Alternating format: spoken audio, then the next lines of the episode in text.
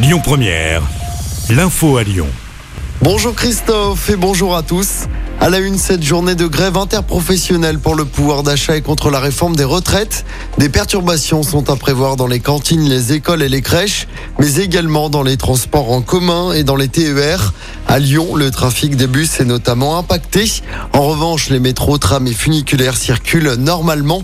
200 rassemblements sont prévus partout en France aujourd'hui. À Lyon, le rendez-vous est donné à la manufacture des tabacs à partir de 11h.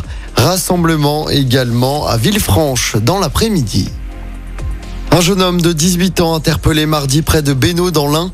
Il est soupçonné d'être en lien avec le meurtre d'un homme de 43 ans à Vénissieux. C'était la semaine dernière. L'individu avait été tué par balle dans le quartier des Minguettes. Le suspect a été placé en garde à vue. Il a été identifié grâce à des traces ADN. Un ancien pompier volontaire qui habite à Villeurbanne a été condamné hier à deux ans de prison, dont un avec sursis. Il a été reconnu coupable d'avoir provoqué au moins deux incendies dans l'Hérault. C'était au début du mois d'août. Il est également interdit de séjour dans l'Hérault pendant cinq ans et devra suivre des soins.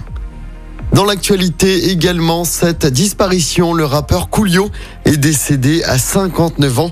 Il était notamment connu pour ce tube planétaire. Light.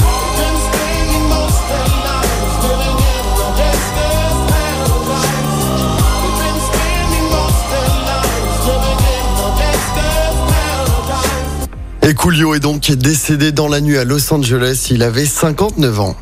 En sport du basket à suivre ce matin, l'équipe de France féminine affronte la Chine en quart de finale de la Coupe du Monde. Le coup d'envoi de ce match est donné à 10h. Écoutez votre radio Lyon Première en direct sur l'application Lyon Première, lyonpremière.fr et bien sûr à Lyon sur 90.2 FM et en DAB+. Lyon Première